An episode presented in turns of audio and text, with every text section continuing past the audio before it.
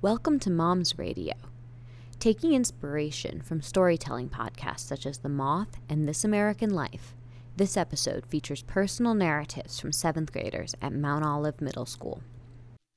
March 13th, 2020, Friday the 13th. The day started like every other. I went to my fifth grade class and learned, but this normal day changed when the outbreak of coronavirus had shut down the world. It started with only two weeks of virtual learning, and I'm not going to lie, I was ecstatic. It was every kid's dream to not go to school for weeks. But what I did not know was these two weeks would be my reality for another year or so. I didn't know how much I would miss the things I took for granted most.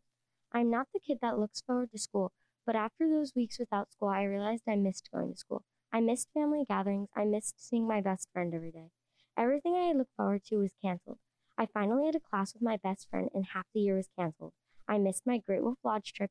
Softball and basketball were canceled, and I thought we were all doomed.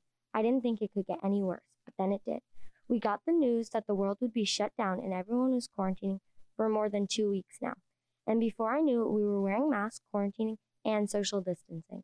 If coronavirus never happened, I wouldn't even know what those things were. With the world being in quarantine, I couldn't see my friends or even leave my house. My only interaction with other people was through FaceTime, Google Meets, and Zoom. I remember the coronavirus kept getting worse and worse. Every time I turned on the news, it was about more and more cases. All the cases started stressing me out and scaring me. I wasn't sure how long this would go on for and if it would be my new forever. I found myself getting very anxious and scared. Virtual school didn't help me either because it was boring and I had trouble focusing. All I wanted to see all I wanted was to see a human that wasn't my family because I was sick of being stuck in my house. I was so excited for summer because at the time everyone said summer would be normal. And now I really didn't think anything could get worse. But then it did. My birthday was canceled. I couldn't have a big birthday party with my family and friends. But we made it work. My family came and we stayed six feet away from each other at all times. My friends dropped off gifts for me, and I got to see them from six feet apart. My parents even decorated my room with cards that a bunch of people made for me.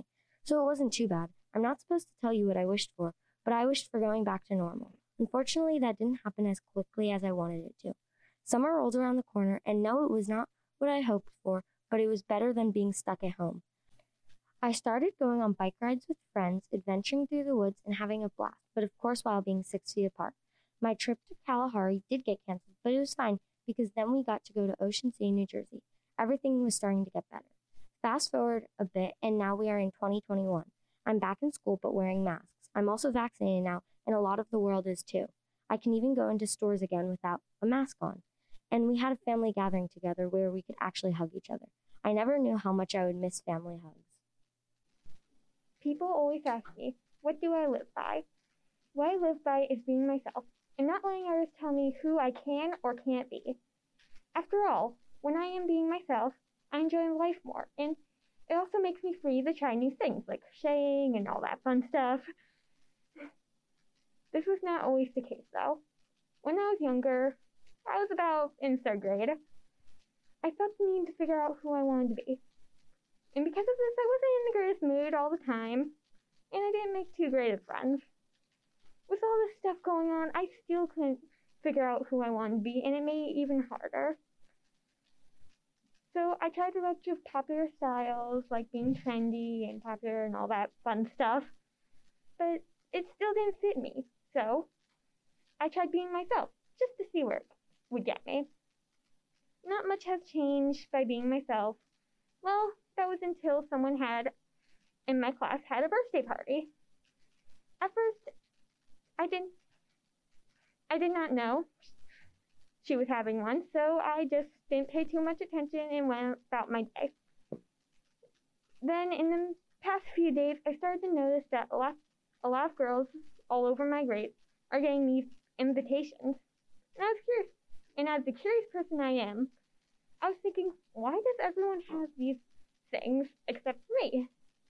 Then at lunch, I decided to ask my friend and the people around me what the invitations are for.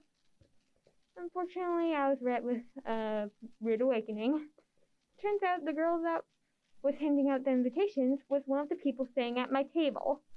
Also, every girl in my grade, except for me, had one. Anyways, as I was saying, I I asked why all the girls in my grade, except for me, had an invitation. And this is what they said. You're you're not invited because you're not you're being weird and not acting your age. now usually I'm a really calm person and laid back person. But this was way too much for me to take. I mean, even my so called friend got an invitation and didn't even mention the party to me. At first, and I just was so mad I started yelling. I was making such a big commotion, the whole cafeteria went silent to hear what was going on. I told them I am not acting weird. I'm being who I am. After I said what I had to say, I walked out of the cafeteria, head held high. After that day, I unfriended my old friend and moved my seat so I would not have to deal with them anymore. Also, I made some new friends who accept who I am. From that day on, I promised myself one thing and one thing only. I'll be myself no matter what people say or think about me. I live by being myself, and that is that. Have you guys ever found felt overwhelmed with your busy schedule? I certainly have. Between school, church, competitive dance and cheer, and travel soccer, I could barely find time to just be a kid. Something had to give. Being involved with so much, I had to find something I had to give up. But what? I started to really think about what I enjoyed most and what I enjoyed least. This was very difficult. I was torn. I love to dance. At the end of the day, at the end of the school day, I just remember that I dance after school and it makes my day. I feel so happy to be with my friends. When I enter the dance studio, I feel relieved. I love to cheer with my friends. I love to tumble and stunt and dance to the beat. I always get so sad when cheer season is over. Lastly was travel soccer. I liked it, but it wasn't my favorite. I just I just didn't have enough time for it. Practice was on Friday nights, and that's when I wanted to hang out with my friends. I I couldn't make it to practice on Monday because of dance. It just didn't compare to dance and cheer. My favorite activity is dance. Second to that is cheer, which meant soccer was last. The problem with that is that my father was the coach and he loved it because he played soccer when he was a kid. I felt bad saying I wanted to quit. How could I hurt his feelings like that?